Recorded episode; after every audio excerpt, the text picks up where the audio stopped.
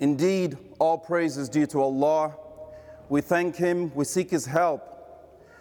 We ask for His, we ask for his forgiveness regarding the evils of our own selves and the evils of our actions. Whoever Allah subhanahu wa ta'ala has guided, none can misguide. And whoever Allah has left to go astray, then none can guide. And I bear witness that there is no Lord, no authority worthy of worship except Allah, and that the Prophet Muhammad sallallahu alayhi wa alihi wasallam is his messenger. O you who believe, fear Allah, be conscious of Allah as He deserves to be feared, and do not die except in a state of complete submission to Him. In the Quran, in Surah An-Nisa, Allah subhanahu wa ta'ala says, أعوذ بالله من الشيطان الرجيم إنا أنزلنا إليك الكتاب بالحق لتحكم بين الناس لتحكم بين الناس بما أراك الله Allah tells the Prophet Muhammad sallallahu alayhi wa sallam that indeed we've revealed the book to you with the truth so that you may judge amongst people regarding what Allah has shown you. The context of this verse, you find in Tafsir Jalalain that the context of revelation of this verse was that there was a man called Ta'ama who stole a shield belonging to his neighbor. This was in Medina. He stole a shield belonging to his neighbor and then took that shield and went to hide it in the house of someone. And then the next day, so he went to hide the shield in the house of a Jewish man with a Jewish person. The next day, what Ta'ma didn't know, of course, was that this shield was kept in a place that had wheat, brown wheat in it, so that when he was stealing it at night, he didn't know that it left traces of the wheat to the place where he left the shield. So the next day, the owner of the shield followed the traces of the wheat and got to the house of the Jewish man and said to him, Where is my shield? And the man was surprised. He said, So, so, and so gave me, Ta'ma gave me this shield to keep for him. When the man went to meet Ta'ma and said, Did you take my shield and give it to this man? Ta'ma said, I'd never seen this before. It's not my shield. I never took the shield. I've never seen this before. This man must have stolen the shield. This Jewish man must have stolen the shield. Not only did Ta'ma did that, he also went to his companions who were also people like Ta'ma.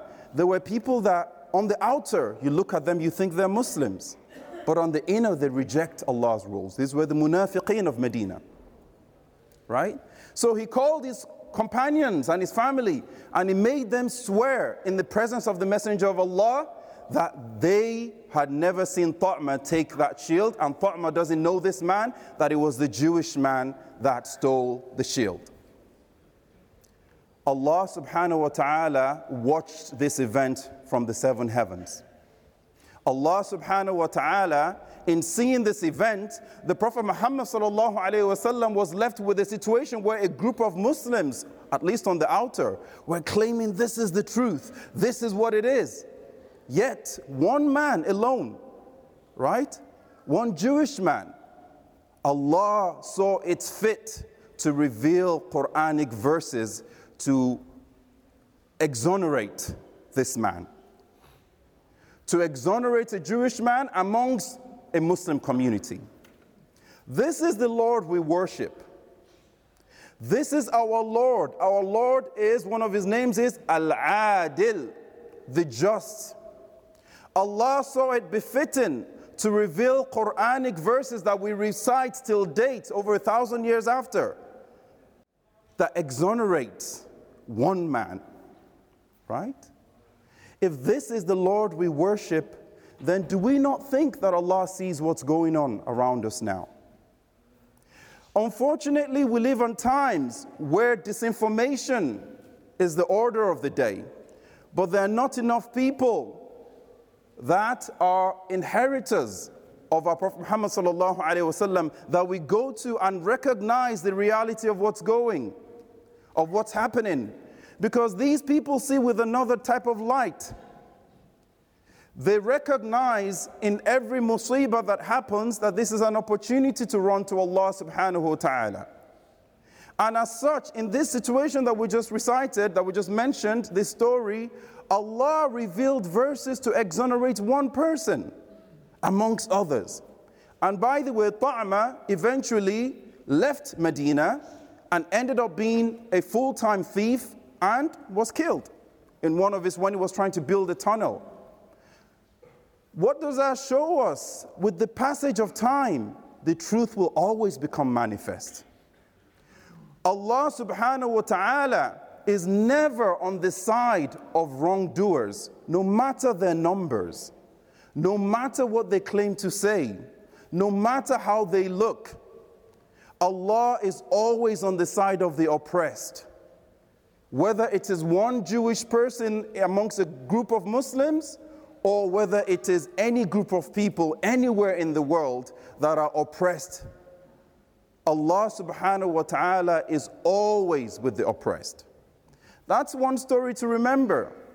And we should remind ourselves because we do not see Allah's actions, because we do not see everything that Allah is doing, doesn't mean Allah is doing nothing because we are not witnessing Allah's reaction or Allah's action, or we don't know everything Allah has written, doesn't mean that people who do wrong will just go scot free. We are people that Allah has promised victory. Wa antumul a'laun. You will always be in the highest position. Walakin ala shart. But it comes with a condition. In kuntum. If you are believers. We are believers. What does it mean to be a believers? The first aspect of belief is الَّذِينَ يُؤْمِنُونَ بِالْغَيْبِ We believe in things we don't see. We believe that Allah exists even if we don't see him with our very eyes.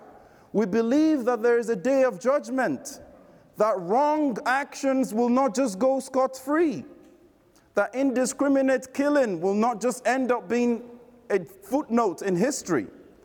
Allah that sees, right, that is the judge, is watching. And we, as his servants, should know that our point of call and our point of authority is always Allah. We should not seek for justice with anyone other than Allah, meaning we should not expect any authority or any group of people that, oh, these are the people that will be always just. As long as there are people that will do things right and they will do things wrong. But with Allah, Allah is always just. So let us not let our powerlessness, our inability to effect change, or to change the situations of those that are suffering, let us never let that lead us to any despair. Because we have a Lord that has power to do all things. We have a Lord, إنما أمره إذا أراد شيئا أن يقول له كن فيكون. What his matter is that whenever he wills something, all he needs to say is be, and it becomes. So that is the very important aspect of our faith. We believe that Allah is in control. We believe that Allah envelopes everything with His knowledge and His power and His ability. So a believer will never be pushed to despair at times of tribulation. All they will be pushed to is to run back to Allah. Every tribulation is an opportunity for tawbah, is an opportunity to run back to Allah. What did Prophet Yunus bin Matta say when he was in the bottom of the ocean, in the belly of a whale? What did he see that opportunity as to do? What did he say? ونادى في الظلمات أن لا إله إلا أنت He cried in a state of complete darkness. There is no God but you, Allah. He was speaking to Allah in the second person. And that's how close he felt to Allah, even in the belly of a whale, in the bottom of the ocean. سبحانك إني كنت من الظالمين He said, Glory be to you, Allah. Indeed, I was of the wrongdoers. This is a prophet. So, what should we do as believers when we find ourselves in tribulation? It's an opportunity for tawbah.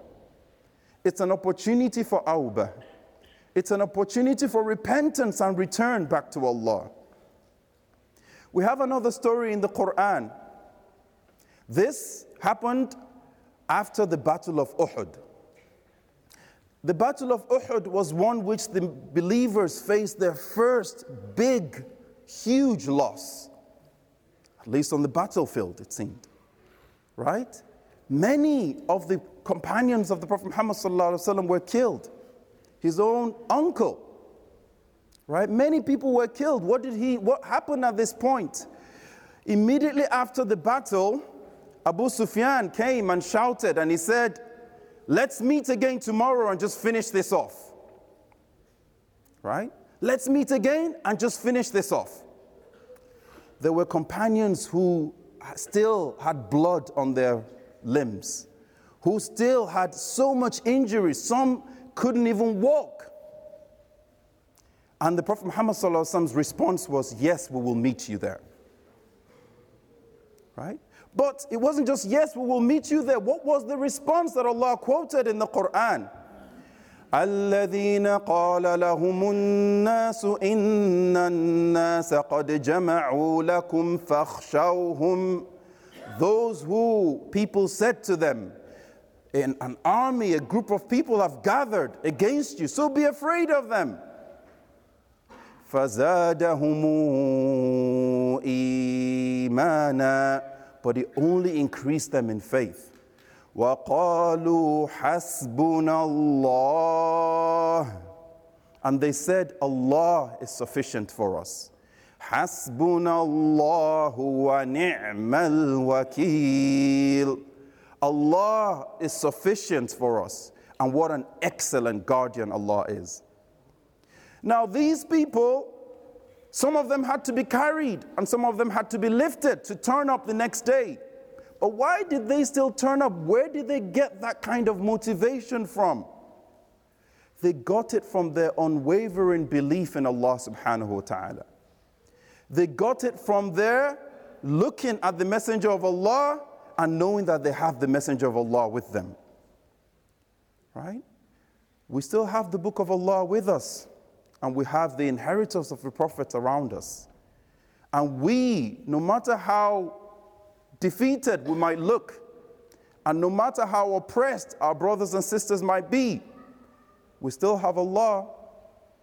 And as long as we have Allah, Hasbunallahu wa ni'mal wakil. Allah would suffice us.